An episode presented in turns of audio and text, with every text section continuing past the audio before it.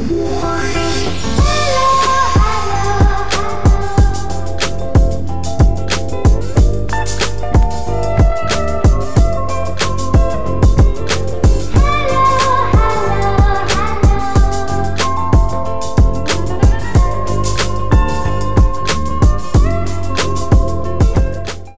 lagi di Celatu Podcast Suka Naik Bis. Bersama saya Aryo. Dan saya jubrek. Kenapa kita suka naik bis break? Gak ngerti, kok nanya sing jawab? Karena kita adalah buzzer pemerintah. Yo. Yoi bro.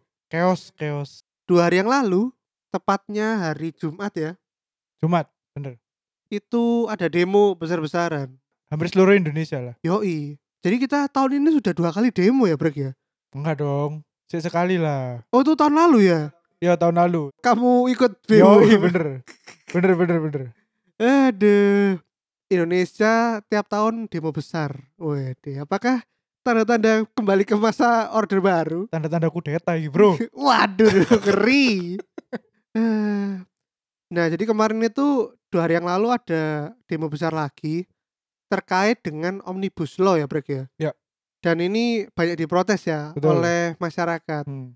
Nah, tapi yang bakal membahas ini tuh bukan kita ya, Brek. ya. Yoi bener bro Kita sudah mendatangkan tiga pemangku kepentingan dari berbagai sisi yang ini ya terdampak omnibus law ya. Yo Stakeholder lah stakeholder Yo, bahasa akuntansinya stakeholder. Iya stakeholder dari tiga kubu ini ada yang diuntungkan, ada juga yang diresahkan. Iya dirasakan Bahkan bukan diresahkan ya, mungkin udah mencak-mencak, Yo bro gak sabar membakar ya. Wis mulet-mulet wis wis Iya. Belibet-belibet Nah, langsung aja kita sambut tiga tamu kita. Ada Pak Erik dari sisi regulator, ada Pak Rio sebagai pengusaha, dan juga Pak Arif sebagai pekerja. Nah, ini kita sambut langsung ya tiga tamu kita hari ini. Halo Pak Erik. Halo, Bapak Erik ini apa ya Pak posisinya di pemerintahan ini Pak? Ya staf-staf biasa lah mas. Hmm. Oh iya. Gitu iya. Dokumentasi. Dokumentasi, bener bener bener. Pemerhati kebijakan saja lah. Oh, iya, Pemerhati iya. kebijakan, lebih tepatnya gitu. Mm-mm. Sebelumnya kita mau disclaimer dulu ya, kita bukan pakar politik maupun pakar hukum. Betul Jadi ya anggap aja ini seperti obrolan bapak-bapak di War warkop Warkop, lah, iya. warkop. Bener Iya, bener bener. Tapi tidak mengurangi esensi dari obrolan kita ya. Betul Yoi. Bener bahwa kita tetap mengangkat isu-isu yang sedang hangat ya. Iya iya Selamatlah bagi pendengar setia celatu ini. Kita kali ini obrolannya agak Ya Agak- berat lah berat Iya, dibilang berat ya berat. Tapi kita memang bukan expert Iya, juga bener, dibilang Iya iya berat juga nggak bisa Iya, gitu. bener, loh. bener, bener. Paling tidak ini membuka cakrawala pengetahuan lah bagi Iya. kita semua. Betul. Mm-mm. Gorong-gorong kok wis sabut ngene. Tahu, Lah iya. Lah Pak Erik iki tujuannya digawe omnibus law iku sajane gawe apa sih?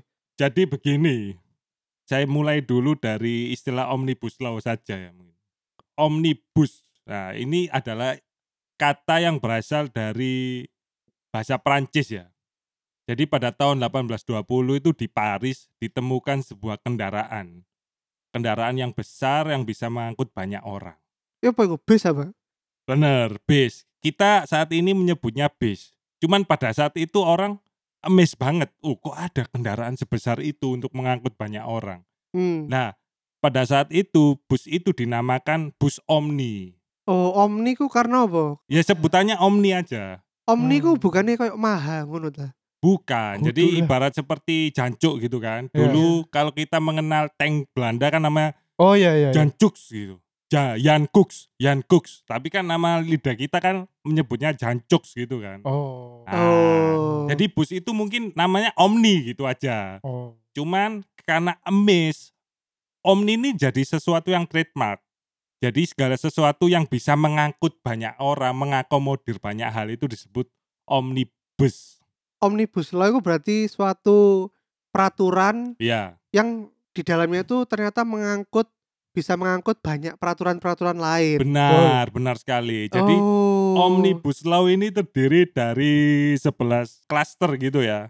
Waduh, kayak perumahan. sih. Bener, bener 11 klaster dan di dalamnya ada 1244 pasal.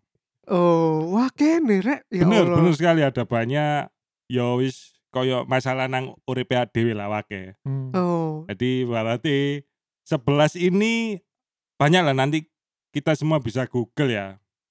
Cuman yang menjadi headline itu satu klaster yaitu undang-undang ketenaga kerjaan. mm-mm. Itu mungkin yang menjadi bahasan atau topik dalam seminggu terakhir ini. Oh, aku boleh tanya bentar nggak sih Pak? Boleh. boleh. Kemarin itu kan banyak berdemo nih. Iya, Mereka berdemo karena tidak setuju dengan omnibus law, terutama tentang ketenaga kerjaan. benar benar. Nah, tapi apakah orang pendemo yang kemarin itu sudah membaca semua ribuan undang-undang di omnibus law? Saya yakin Tidak. saya tidak bisa ya meng menjudge menjustifikasi orang-orang sudah membaca atau belum. Tapi kalau kita melihat dari sisi kacamata regulator atau pemerintah dalam hal ini, pasti melihat ini dari sisi itu kacamata makro. Istilahnya helikopter view. Jadi waduh, Ngeri, ngeri, Ngeri, ngeri ya. Ngeri, ngeri, ngeri. Aku ada helikopter sing lain, Pak. Iya, helikopter view itu ibaratnya memandang dengan kacamata yang luas gitu ya. Pemerintah ini karena bagi buruh memang ada pasal-pasal yang menurut mereka merugikan sekali gitu. Tetapi poin penting atau poin dasar yang harus diketahui masyarakat ini omnibus law ini kan mengakomodir banyak aspek. Makanya di dalamnya ada 11 klaster. Nah, tujuan utamanya memang untuk me- meroketkan perekonomian nasional ya, menarik investasi dari asing. Karena kita tahu di tahun lalu 2019 itu ada 33 korporasi multinasional yang merelokasi usahanya keluar dari negara China. Padahal kita tahu sendiri China terkenal dengan negara yang sangat ramah investor, di sana serba murah ya kan sehingga kita bisa menikmati barang-barang yang remeh-remeh harganya murah-murah elektronik mobil dan sebagainya justru malah berpindah dari China Hmm. dari 33 perusahaan multinasional itu 23 perusahaan memutuskan merelokasi ke Vietnam Benar, benar. bener kan Benar itu. Lalu 10 perusahaan lainnya merelokasi ada yang ke Kamboja Malaysia Thailand gitu dan tidak ada satupun yang ke Indonesia Benar, benar. Nah ini kan menjadi suatu pertanyaan tersendiri itu. Karena perpindahan relokasi ini pasti memindahkan banyak sekali aspek termasuk capital yang bisa nanti berdampak pada adanya pembukaan lapangan pekerjaan gitu kan. Nah akhirnya setelah dievaluasi pemerintah memandang perlu bahwa harus ada suatu terobosan undang-undang payung hukum supaya hal-hal tersebut itu dapat menarik investasi ke Benar, Indonesia. benar, benar, benar. Lah kita tahu sendiri kadang-kadang undang-undang ini saling tumpang tindih satu sama lain. Oleh karena itu pemerintah merancang undang-undang yang mengakomodir banyak undang-undang itu tadi Hmm. yang terangkum dalam omnibus law itu. Oke, oke. Itu sih. Pak Arif nih, Pak. Kan Bapak kemarin ikut demo ya, Pak ya? Iya, bener. Bapak kemarin gimana, Pak? Demo itu karena masalah apa yang Bapak itu tidak setuju di Omnibus Law? Kan tadi yang seperti dibicarakan oleh Pak Erik, Omnibus Law itu justru malah membantu kita loh, Pak. Enak loh Indonesia ke investor loh. Karena akhirnya nanti banyak lapangan kerja datang di Indonesia. Lah Bapak kenapa kok demo, Pak? Iku kan dilihat dari sudut pandang enak pakai investor. Tapi Mm-mm. dari sisi saya sebagai tenaga kerja Waduh, kenapa langsung itu, Pak? sing langsung yang langsung di lapangan loh. Iya. Apa dampak positif sing tak dapat dari peraturan itu? Lah itu, Pak. Apa? kan akhirnya jadi banyaknya perusahaan-perusahaan di Indonesia. Bapak kalau nanti bosen, ah aku pengen pindah, nah bapak tinggal pindahnya gampang pak, gak kelamaan pak bapak pindahnya. Pengangguran nanti kan juga seneng pak harusnya pak. Akhirnya dia tidak menganggur lagi pak, dapat kerja. Loh, ngerti. Nah, itu itu itu. Ngerti, ngerti. Switching kerja juga gampang. Kalau misalnya bapak bapak Arif, waduh saya bosen nih pak, tiap hari lihat tembok aja nih, ngadep tembok terus, ah pengen pindah kerja yang ngadepnya view pegunungan. Nah mungkin nanti switchingnya gampang daripada kayak sekarang kan bapak sebagai pekerja itu salah satu keresahannya kan ini pak, pengen ganti kerjaan tapi waduh nanti susah nyari kerjanya gitu bener gak Pak Arif Pak Pak Arif ini kan termasuk baby boomers. Jadi Oh. Hmm. mungkin kemilenialannya belum terlalu besar. Oh, masih ini ya, Begitu. Pak? sama suka dipecut gitu ya Pak ya? Iya bener. suka saya tuh nggak suka lihat anak-anak milenial itu yang ganti-ganti pekerjaan itu saya nggak suka. oh gitu ya saya Pak tuh orangnya konvensional. Jadi kalau misalnya udah masuk ya udah di situ aja terus gitu. oh Gitu. iya iya iya iya Jadi gini, yang yang saya lihat ya, ya bener, mungkin omnibus law itu menyerap tenaga kerja baru karena kan kampus-kampus setiap tahun kan wisudawan lah beribu-ribu kan. benar Sementara benar Pak daya serap perusahaan itu sedikit karena nggak ono ya nggak ono investor terus loker-loker itu ya kuotanya mek paling mek 100 ngono. Jadi aku ngerti paham di situ. Tapi ketika nanti dia sudah menjadi bagian dari perusahaan, iku sing tak yang kami permasalahkan sebagai pekerja. oh Apa di mana apa undang-undang itu menguntungkan bagi pekerja. Karena sing tak baca ya, iku hampir nggak ono sing menguntungkan pekerja ngono lho. oh Jadi ya wis iku pure pokoknya perusahaan untung ngono. Aku gak ngurus Mas yo apa pekerja keluar pokoknya kantorku untung terus ngono. Oh, lah tapi kan problemnya di situ, Pak. Problemnya di awal itu lapangan kerja aja belum ada kok Bapak mau bingung apa demo tentang ketenaga kerjaan lah Bapak aja banyak yang belum bekerja, Pak. Ya ngerti. Gini gini saya tak baleni. Jadi gini, oke lah kon buka lapangan pekerjaan baru. Nah, sing sudah bekerja iki lho, sing sudah bekerja di ya, ya, di perusahaan-perusahaan iki lho Hmm. bagaimana nasibnya dengan UU Ciptaker yang baru iki. Oke, lho. kalau gitu apa Pak dari sisi Bapak Arif sebagai budak korporat ini Nah, apa, Pak? yang pertama iki mungkin belum berhubungan dengan iki yo, belum berhubungan dengan pekerja yo. Lebih ke iku, lek misalnya buka usaha baru. Jadi lek sing tak baca iku perusahaan-perusahaan sing mau mendirikan usaha baru iku, iku dipersingkat lah apa koyo birokrasi ini sebarang Benar, benar. termasuk kayak buka-buka lahan. Nah, buka-buka lahan itu kan berhubungan dengan AMDAL kan. Analisis mengenai dampak lingkungan. Mm-mm. Nah, itu sing aku sebagai rakyat Indonesia biasa yo. Ada ini negara paru-paru dunia loh. Weh, Jadi kon misalnya em, buka perusahaan baru, sementara AMDAL iku mbok mbok kecilkan dampaknya, ya kon bakal delok hutan dibakar se seenaknya kan. Oh, Bapak dulu ini aktivis Ya, ini bro. Earth Hour ya, Bro? ya? Aku mbiyen Greenpeace. Weh. Pak Arif ternyata aktivis Earth Hour ya. Aduh. Iku Itu harusnya bukan di undang-undangnya ya, Pak, tapi di CSR perusahaannya aja. Kan bisa. Hmm. CSR perusahaan tuh dananya juga dibuat untuk membangun lingkungan sekitar. Yo develop area lah, Pak. Hmm, gitu ya. Yoi. Emang lamis lambe pengusaha. Bapak Erik, Bapak Erik gimana Bapak Erik? Ya pada intinya dari sisi kacamata regulator ini mengakomodasi semua pihak. Ya. Kita sudah tahu ya, kita sudah mendengar perdebatan Bapak Rio dari kacamata pengusaha dan Bapak Arif. Arif ya dari sisi pekerja ya. Ini pemerintah itu tujuannya jelas, kita memikirkan hajat hidup orang banyak.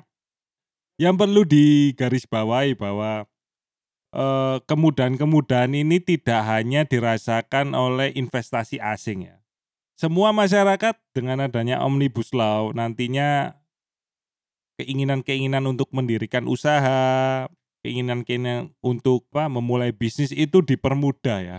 Karena kita tahu dalam 11 klaster ya yang ada di Omnibus Law itu yang pertama ya, klaster pertama itu penyederhanaan perizinan tanah. Yang kedua, persyaratan investasi. Ketiga, ketenaga kerjaan. Keempat, kemudahan UMKM. Kelima, kemudahan berusaha. Dan seterusnya, dan seterusnya. Cuman memang isu-isu yang ada ataupun bahasan-bahasan yang ada ini hanya menyentuh klaster nomor tiga. Klaster ketenaga kerjaan. ya. Kita harus melihat Omnibus Law ini dari keseluruhan Omnibus Law gitu loh. Memang benar ada mungkin pasal-pasal yang dirasa merugikan pihak-pihak pekerja ya. Cuman kita tahu bahwa di luar sana itu masih banyak yang yang sebetulnya itu statusnya itu unemployment gitu. Nah itu pak. Ah, alias pengangguran. Iya, wong gurung duwe kerja kok wis kate nolak omnibus law. Bener. Duwe kerja sik baru nolak omnibus law. Nah, logika sederhananya kenapa sih? Dari dulu Indonesia kan terkenal sebagai pengekspor TKI terbesar kan di Indonesia. Mm-mm. Nah, hal itu mencerminkan bahwa jumlah lapangan pekerjaan dengan suplai tenaga kerja itu terjadi banyak ketimpangan. Sehingga orang-orang Indonesia ini memilih untuk menjadi TKI, TKW di luar negeri. Nah, pemerintah memandang bahwa unemployment yang terlalu besar, pengangguran yang terlalu besar juga mempunyai dampak yang buruk. Misalnya kriminalitas Benar, meningkat, putus sekolah, angka harapan hidup dan sebagainya dan sebagainya itu. Nah, dengan adanya Omnibus Law ini diharapkan bahwa tercipta lebih banyak lapangan pekerjaan, Benar benar. tercipta lebih banyak kreativitas-kreativitas dalam usaha-usaha. Hmm. Nah, kita memang harus menunggu lebih sabar sebetulnya karena undang-undang Omnibus Law tentu akan disertai oleh peraturan-peraturan yang lebih teknis di bawahnya.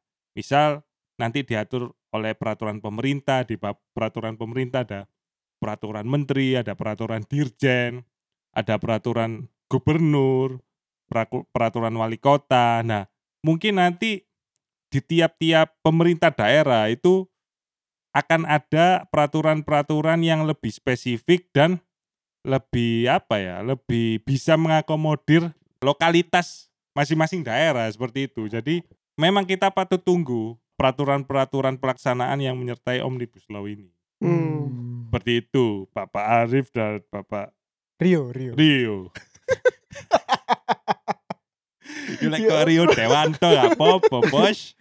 Pak Arif tadi terus apa lagi selain tentang Earth Hour tadi itu pak? Saja aku mau semua itu tidak menjawab pertanyaanku sih tak Iya, takon dulu. Amdal. Iya. Wes sancang pemerintah ki wes ya Allah. Oke, next. Iya, iya, iya, Next. iya, iya. Terus oh iki terutama. Jadi ada poin nang UU Ciptaker iku. Status kepegawaian. Hmm. Sing awalnya iku pekerja PKWT lah.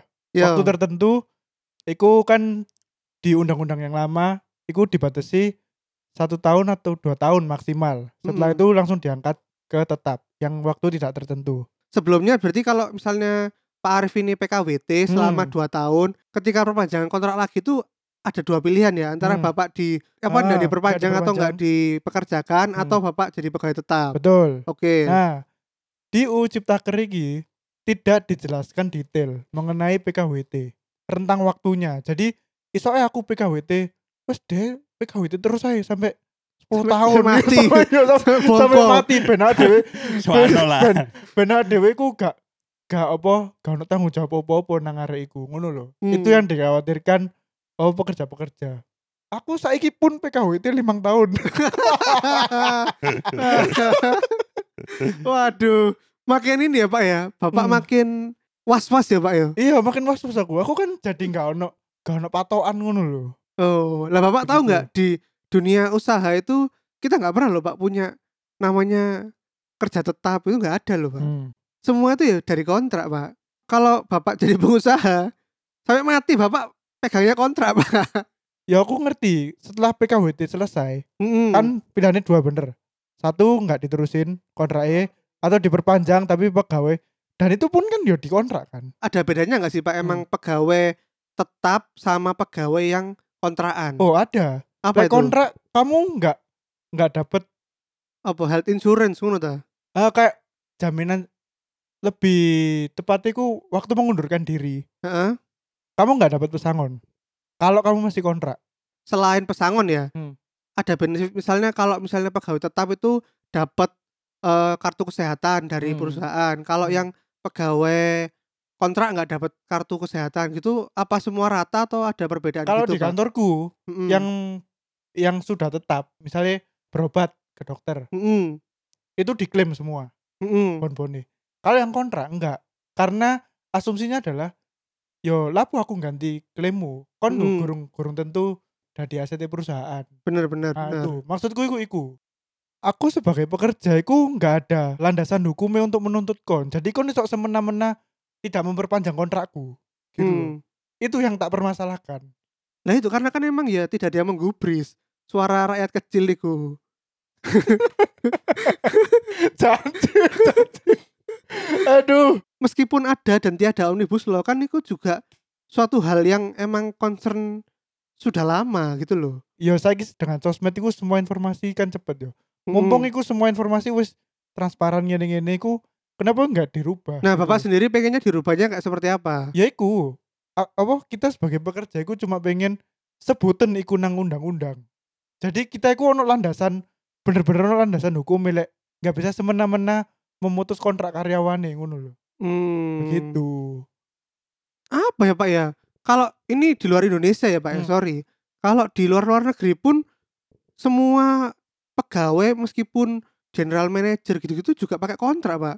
Ya meskipun kontraknya lima tahun ya. Hmm. tapi pakai kontrak mungkin Indonesia doang yang hobinya itu punya status pegawai tetap terus merasa aman ngono padahal kan itu sebenarnya cuma status lah bapak mau jadi manajer mau jadi apa pun meskipun pegawai tetap lek ancen suatu saat di PHK gitu kan ya tetap bisa terjadi gitu loh jadi kan sebetulnya itu hanya masalah status gitu loh pak Hmm. kan sebetulnya yang harus diperhatikan itu adalah kesetaraan antara benefit pegawai tetap dan tidak tetap. Nah itu sebetulnya yang harus di diperbaiki bukan status bukan eker-ekeran status pegawai tetap gak tetap itu kan apalagi kan sekarang banyak milenial yang bilang alas pokoknya tetap menafkahi lur lur. Apa pun yang dilakukan tetap menafkahi. Gak peduli jabatanku iku opo sing penting iku malah duit iku tetap lancar.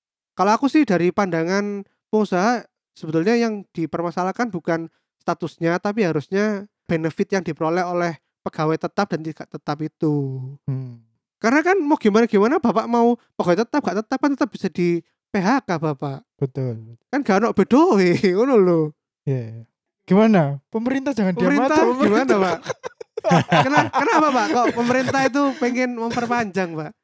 Ya ini karena saya emis dengan obrolan-obrolan Pak Arif dan Pak Rio ini. Pemerintah ini seperti yang saya rangkum ya di pointers Menko bidang perekonomian ya. Wih ngeri. Wah ngeri ngeri. Ngeri ngeri. Cukup bagus ini ya. Urgensi undang-undang cipta kerja atau omnibus law ini. Yang pertama itu mendorong penciptaan lapangan kerja. Saat ini terdapat kurang lebih 6,8 juta pengangguran dan 3,5 juta pekerja terdampak pandemi Covid. Belum lagi setiap tahunnya ada penambahan sekitar 2,9 juta penduduk dengan usia produktif. Hmm. Dalam hal ini misalnya ada fresh graduate, betul ya kan? Seperti itulah. Sebanyak 87% dari total penduduk yang bekerja memiliki tingkat pendidikan tingkat SMA ke bawah. Mau nggak mau menyikapi hal ini, iklim yang harus ditumbuhkan adalah industri padat karya. Karena kita tahu 87% dari omnibus law menghilangkan apa masa pegawai kontrak tuh biar bisa di rolling rolling gitu ta pak bukan gantian bukan seperti itu. terus gimana pak Saya kira memang dinamika pekerja dengan pemberi kerja ini dari dulu sudah muncul gitu ya. ada atau tidak ada omnibus law tetap rame gitu kan. Mm, mm, mm. Tapi dalam hal ini pemerintah menyikapi data yang ada dengan komposisi yang ada saat ini jangan sampai bonus demografi yang selama ini kita apa ya kita alulukan Indonesia emas dan sebagainya itu menjadi sia-sia gitu. Dengan adanya fakta-fakta yang ada di lapangan saat ini gitu kan itu itu sih itu poin pertama sebetulnya mendorong penciptaan lapangan kerja gitu kan seperti biasa ya Iya, pemerintah tidak nyambung. pemerintah.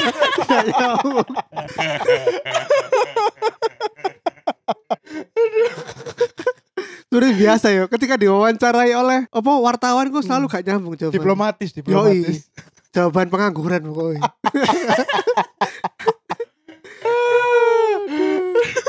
aduh, terus apa lagi Pak Arif keresahan Pak Arif ini Nah, dengan- ini terakhir aja ya. Karena Iya. apa semakin tidak nyambung pemerintah ini. Jadi yang terakhir soal upah minimal. Hmm. Upah minimum regional. Yang saya baca ya, pasal 88C hanya mempertahankan aturan soal UMR, tetapi UMP dan UMK dihapus. UMK menjadi tidak wajib karena di pasal itu ada frasa dapat. Padahal sebelumnya bupati atau wali kota punya wewenang memberi rekomendasi dalam penentuan upah minimum mengingat Pemda yang paling memahami kondisi ekonomi di wilayahnya. Bupati atau wali kota tak lagi punya wewenang bener itu bener itu bener ketika upah minimal regional itu dihapus, hmm. gimana pengusaha dan Pemda setempat itu memberikan benefit nang pekerjaan ya? lah itu bukannya kembali ke bapak kan kan misalnya Hmm. Saya nggak ada UMR ya Surabaya Hmm. berarti kan aku nggak perlu bikin loker kerja gaji 3 juta kan bisa tak turun gaji 2 juta lah kalau bapak nggak mau kan bisa nggak diambil sama bapak kan bisa diambil teman-teman pengangguran bapak yang lain Artinya gak ono standar dong. Apa standar? iya kan enak free format malahan bro jadi kan akhirnya semua itu sesuai dengan skill set masing-masing contoh dulu kan ketika ada UMR orang yang gabut itu akhirnya dia dapat benefit kan Oke. Penumpang gelap, penumpang Yoi, gelap. dia tidak sesuai skill set ya mek meneng-meneng ae tapi tetap entuk UMR. Hmm. Lah kan saya kan iso upah kerjanya kan lebih dinamis. Jadi misalnya Bapak Arif ini tak lihat ternyata emang spesialis keuangan internal perusahaan banget gitu. Ya daripada tak gaji UMR eh, hitung-hitung cost benefitnya kan dibayar lah. Hmm. Oh, Bapak iki wis tak percaya lah lek internal perusahaan. Akhirnya tak gaji minimalnya lebih tinggi yo 12 atau 9 kan jadi lebih enak. Komposisi penggajiannya kan bisa lebih dinamis. Dulu tuh misalnya kalau saya punya 100 juta terus punya pegawai itu yang banyak gabutnya kan akhirnya yang sebetulnya dana gabut-gabut ini bisa tak atur lagi ke yang petinggi-petinggi kan juga bisa pak. Biar petingginya nggak ucul gitu loh. Jadi misalnya yang dulu tuh aku harus bayar pegawai 10 30 juta berarti kan pegawai biasa. Petinggi-petingginya bayarnya 10 juta 10 juta 10 juta. Tapi kan sekarang bisa yang gabut-gabut itu ya 2 juta aja. Satu jutaannya tak komposisikan ke job-job yang lebih penting. Justru itu mengencourage orang untuk wah aku kudu iso specialty tentang sesuatu rek ben upahku luwih akeh. Kan malah sebetulnya seneng sampean pak. Nah, lek ngono. iku kok jatuhnya bakal menjadi kesenjangan sosial. Loh, Indonesia dari Bapak SD sudah kesenjangan, Pak. Dulu yang bisa masuk SMP 1 apa sak Surabaya, Pak? Coba. Iya iya. iya. Lah, lah kan sama kayak sekarang, Pak. Lah masuk Bapak mau kayak sosialis, Pak? Semuanya sama. Soalnya enggak gini loh maksudku adalah fresh graduate atau wong-wong sing golek kerja. Heeh. Iku enggak ono standare. Heeh. Takutnya adalah eh, tenaga kerja sing diserap iku enggak kompeten dan tidak pantas dihargai segitu. Mudeng enggak? Heeh. Nah, takutku iku pemimpin daerah, Heeh. bupati, wali kota iku tidak punya suara untuk memberikan rekomendasi upah minimal iku. Di daerah itu bakal ya apa ya? Ya iku sing mau tak omong Baldemo. kesenjangan sosial dan upahnya iku terlalu rendah. Iku bakal mempengaruhi daya beli nang daerah iku. Jadi ekonomi ya gak bakal tumbuh. Ngono loh. Ya enggak sih, Pak. Loh. Bukannya sekarang pun juga banyak kerjaan yang tidak sesuai UMR dan itu Hmm. juga diterima-terima aja sama orang. ya wis ya apa maneh timbang kali duit kan. Nah, itu, kan? yang penting tetap menafkahi, Lur. Ya, maksudnya iku ketika orang iku tidak tidak punya pilihan lain selain bekerja dengan upah sing sebegitu minimnya. Kenapa iku gak mbok permudah ngono lho? Kenapa kon iku malah ya wis lah wis wis ket biyen koyo ngono ngono lho. Misalnya koyo bapak-bapak sing ngangkut-ngangkut beras. Ya iku standare ya UMR iku kudu standar berdasarkan aku mau ngangkut beras piro ya ngono. Nah, itu kan jadi lebih enak, Pak. Jadi kalau misalnya Bapak itu ternyata sebetulnya bisa mengangkut lebih dari 3 juta tadi UMR Surabaya. Kan dia bisa dapat lebih, Pak. Misalnya, oh ternyata selama ini tuh Bapak kalau dihitung per beras ngangkutnya bisa dapat lebih banyak 5 juta gitu. Lah kan Bapak kudu seneng. Kenapa iku enggak UMR ditambah bonus iku? Nah, itu UMR itu karena dari dulu tuh problematikanya adalah ketika standar kerja yang dilakukan oleh orang itu itu gak sesuai dengan gajinya akhirnya jadi gabut, gaji buta, Bro. Hmm. Kalau misalnya admin sosmed, tapi DE sosmednya gak sepiro payu lah. Hmm. Nah, iku kan akhirnya dia dari janji tak bayar 3 juta tapi mek hahaha YouTubean ae. Oh. Ngono lho. Nah, ketika tidak ada UMR kan bisa kita bentuk yang namanya gaji sesuai kinerja, Bro. Gitu. Jadi ya kalau kerjamu emang bagus, ya nanti gajinya lebih banyak. Kalau kerjamu ya nggak bagus, nggak banyak kerja, gabut, ya encen gajimu sesuai gabutmu. Jadi kan itu mendukung orang itu untuk nggak males, Pak Arif. Hmm. Ya orang itu harus bekerja memang untuk Ya, dapat iya. duit. Iya. Gak cuma duduk-duduk hahaha dapat gaji 12 juta. Hmm. Mungkin seperti Pak Erik Iya. ini ya. Pak Erik di kantor YouTubean ya. Jangan salah, jangan salah. Ini sekedar informasi bagi teman-teman ini ya. Zuma, Pak Zuma. Zuma. bukan, Zuma. bukan, bukan. ASN zaman now, PNS zaman sekarang itu dibayar berdasarkan kinerja. Hmm. Oh. Jadi di awal tahun itu kita ada kontrak kinerja dan tiap bulan kita ada job desk job desk tertentu yang ada targetnya. Hmm. Semisal kita membuat suatu dokumen, kita ditarget minimal membuat lima Hmm. per bulan. Tapi pada bulan itu kita hanya membuat empat. Berarti kita cuma dibayar empat per lima kali tarif. Nah itu salah satu contoh perubahan-perubahan yang ada sekarang. Menyimak obrolan Pak Arif dan Pak Rio memang di mana-mana ya pengusaha itu menginginkan biaya atau kos yang serendah-rendahnya gitu. Betul. Dan problematika saat ini pengusaha mengeluhkan produktivitas pekerja itu sangat rendah secara khusus buruh gitu. Di samping itu, buruh juga menginginkan bahwa tenaga yang dikeluarkan ini dibayar dengan upah yang layak, tidak sembarangan amburadul. Di sinilah muncul regulator atau pemerintah mengeluarkan undang-undang omnibus law seperti itu ya, Pak Rio dan Pak Arif menjembatani semua pihak. Kita tahu bahwa dari sisi pengusaha, iklim investasi, iklim usaha ini harus tetap dijaga. Tapi dari sisi pekerja, itu bagaimana pemerintah mengusahakan bahwa income yang didapat itu adalah income yang layak. Seperti itu dari sudut pandang regulator. Pak. Kalau dari sisi pengusaha ini ya Pak ya. Omnibus Law itu sangat menguntungkan Pak. Kok bisa? Le, kan Bapak yang bikin kok Bapak Oh nggak iya tahu. lupa saya. Ya apa sih? Pemerintah yang pengusaha iki.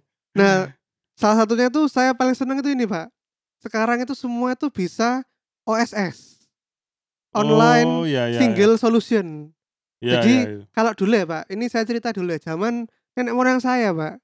Kalau bikin PT, CV, ya Allah Pak. Saya joger wali aku Pak. Nah, itu. Sampai paling kudu nggak joki-joki paling. Hmm. Saking ribet deh, sumpah. Unas ribet. saya joki. Iya.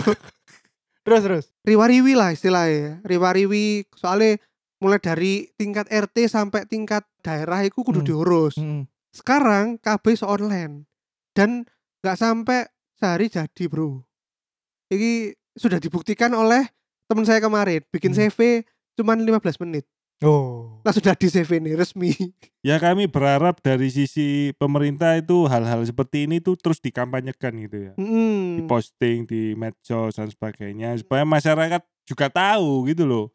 Sisi-sisi positif dari Omnibus Law lalu perubahan-perubahan yang menuju ke arah yang lebih baik itu masyarakat juga juga tahu gitu loh. Mm. Perbedaan sebelum dan sesudah Omnibus Law gitu loh. Mm, dan kita balik ke ini sebentar ya yang tadi dibicarakan sama Pak Erik di awal-awal itu Iya. bahwa di Indonesia itu investor asing susah banget masuk Iya, betul. karena saking ribetnya benar, peraturan di Indonesia yang berlapis-lapis. benar. Aku punya banyak teman di Vietnam, makanya ini tahu di Vietnam itu kamu kalau mau bikin usaha di sana, kamu bisa dirikan usaha dulu, ngurusnya belakangan. Sumpah. Jadi kan misalnya pengen gawe soto Cak Arif ngono. Iku kon gawe rombong soto musik, ngurus surat belakang-belakang. Jadi kon tekon nang Vietnam langsung iso gawe lapak soto langsung iso dodolan, ngurusnya sambil jalan. Investor wah kok enak yo nang kene Hmm, ya ya ya. maka dari itu dalam beberapa tahun terakhir iki Vietnam itu sangat diminati oleh investor-investor asing ya karena kemudahan itu mau nah diharapkannya dengan adanya omnibus law iki banyak pengusaha asing yang akhirnya mau datang ke sini untuk berinvestasi dan membuka lapangan kerja. Diharapkannya menjadikan suatu cipta karya di Indonesia. Ngono. Gak demo ae ben sibuk kerja, Bro. Saiki kenapa kok mengutamakan investor asing? Kenapa enggak orang-orang sing nang Indonesia sih? Dua-duanya kan sudah saya jelaskan, Pak, buat di orang Indonesia sendiri mulai dari koperasi wis. Hmm. Koperasi ku mek se- 9 orang lho saiki. Biyen niku kudu akeh, Pak. Saiki mek 9 orang khusus buka koperasi kon. Oh. Iku dari sisi desa-desa ya koperasi. Ya, ya, ya. Terus bikin tadi bikin CV, bikin kayak UKM UKM itu cepet sekarang, cuman 15 menit. Terus habis itu biasanya lah lek Indonesia kudu gawe logo halal lho. Oh iya iya iya. Kabeh-kabeh halal kulkas kowe kudu ono logo halal e. Badau. Kulit babi soalnya lek ngono. Lek kulkase logo halal kok iso teriak haram haram. Ya bro, panganane nang jero Iya. dadi haram kabeh. Haram. logo halal sekarang itu dengan adanya omnibus law gratis ditanggung pemerintah untuk UMKM. Hmm. Jadi kalau kamu mau mendaftarkan logo-logo produkmu dengan logo halal gratis saiki. Dan juga pengecekan produkmu untuk sertifikasi halal bisa dilakukan oleh warga sekitar atau bukan warga sih kayak Karang? Taruna, Pak. Warga Dudu- sekitar. dudu. Oh, bukan. apa apa? apa kayak ormas sekitar Remaja masjid. ormas Oh. sekitar atau badan pendidikan kayak misalnya institusi pendidikan sorry institusi Oh, pendidikan iya, iya. di Indonesia aku dulu logo halal bro Iya iya iya. ben payu soalnya Ya lek gak ngono protes protes. iya i Ya termasuk wong gawe gawe cireng-cireng. Kudu ah. Hah? Emang kudu. ya oleh ono halalnya lu payu cireng Iya. Iya, oh. Timbang cireng Ya apa sekitar. sih? Aduh. teko.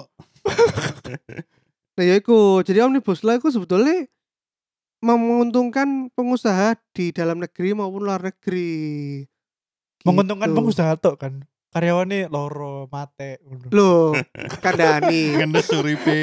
Iya. iku iku kudu ono lapangan kerjane sih baru iso tipes mati-mati ngono Sebagai pengusaha nggak peduli ngono lek karyawanmu tipe. nah itu kan nanti regulator oleh perusahaan masing-masing Semua nanti akan diawasi Pak Arif. baik. termasuk perlakuan perusahaan kepada pekerja karena kita tahu pekerja juga memiliki serikat pekerja kan Iya. yang banyak sekali tentu suara-suara keinginan-keinginan dari setiap pekerja ini akan disampaikan ke serikat pekerja gitu kan Baik baik. dan serikat pekerja juga menyampaikan ke pemerintah Iya, ya iya. seperti itulah bulat ya Iya. iya.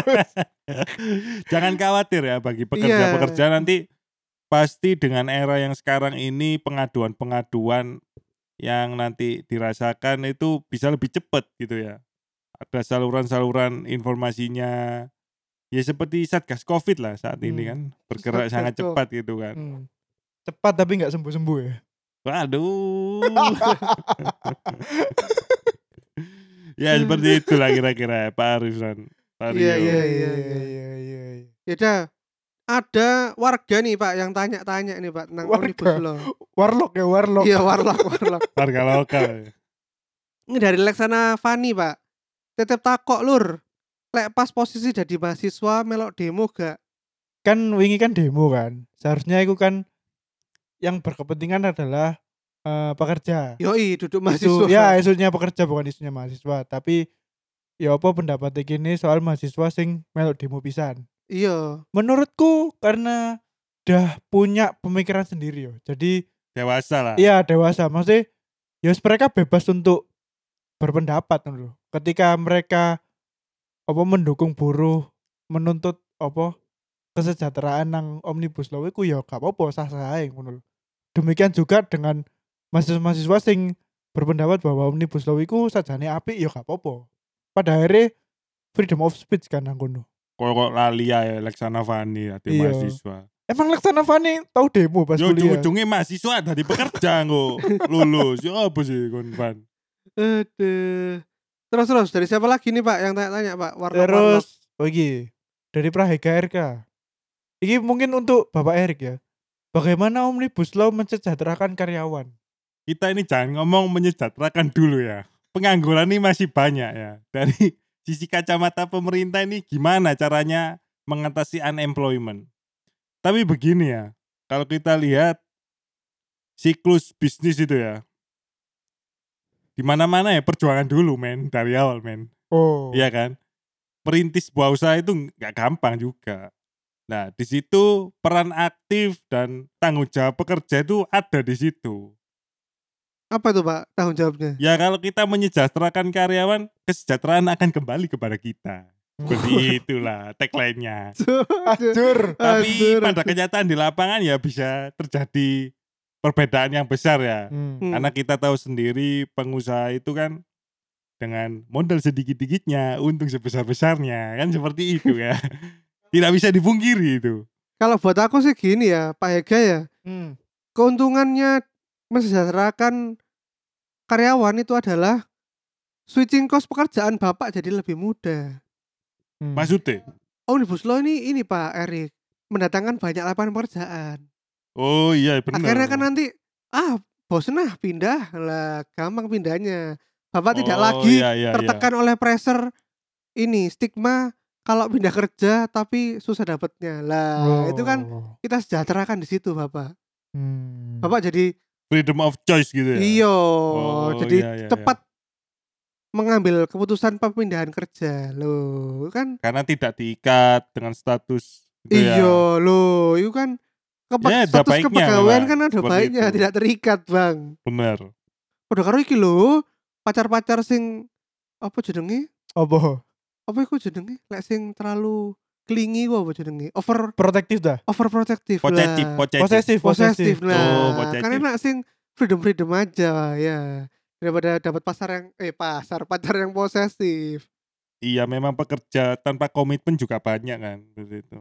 Gak hanya pacar tanpa komitmen gitu. Iya. terus terus ada pertanyaan dari siapa lagi Iki teko oh iki teko Samuel Victor Siregar. Minta tolong buat dikelirkan isu-isu hoax yang beredar biar nggak ada salah persepsi sih. Emang kita cleaning service, clearin Iya. berita-berita hoax.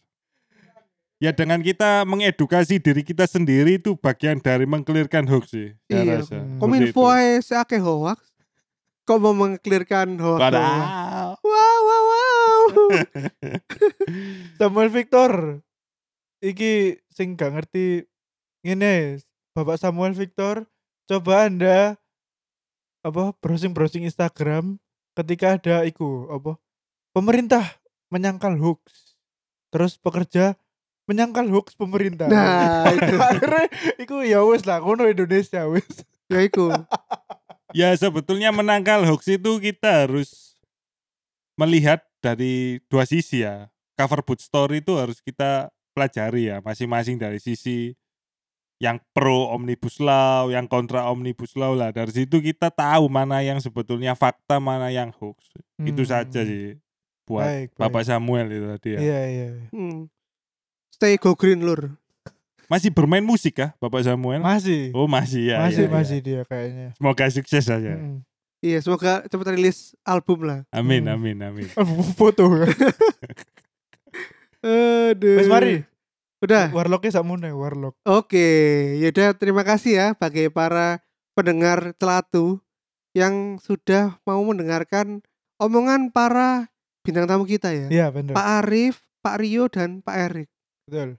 Nah, terima kasih banyak ya, Pak. Nanti kalau ada yang melaporkan podcast celatu ini, nanti salahkan bapak, bapak yang tadi nongkrong di itu ya. Break ya. Iya bener. itu bener. bukan kita tadi Iya kan. bukan bukan bukan. Iya, itu, Itu orang yang berbeda. yoi di luar kendali podcast celatu. Karena kita ngerekam omongan obrolan bapak-bapak di warkop tadi Hmm, itu ya. betul betul betul. Heeh, warkopnya itu apa? ya? Warkop apa di break? Warkop giras. Oh, giras. Giras ono akeh soalnya. Warkop Ya, giras. warkop giras. Sing peteng-peteng, boy. Yoi. Ya udah, gitu aja ya, guys. Sampai jumpa di episode berikutnya dan terima kasih kepada tamu-tamu kita. Ya. Terima kasih. Terima kasih dan juga terutama Pak Erik ini ya, Pak, pemangku kepentingan ya. Ya Pak Erik terima kasih waktunya ya. Sama-sama. Iya. Kalau ada proyek-proyek butuh podcaster gitu kabar-kabar, Pak. Ya, mungkin apa sosialisasi regulasi gitu-gitu. Ya, Siap, siap. mungkin apa gitu kita disuruh mengkampanyekan siapa gitu Hmm, bisa iya. pak Jadi Iya, buzzer bisa kita. ya buzzer kita efektif 4.0, loh pak 4.0. kita Iya. engagement 90% pak Engagement Waduh. gila. iya podcast kita tuh Mm. Dampaknya di kehidupan para pendengar tuh banyak Iya, pak real, dampaknya real. Iya, dampaknya real. Iya, mencerdaskan kehidupan bangsa. ya. iya Kok tagline nih Iki Indomil kai Siap, siap, siap. Ya wes, gitu aja ya Hmm. Sampai jumpa di episode berikutnya Yang pasti lebih gila-gila lagi Dadah Dah. Assalamualaikum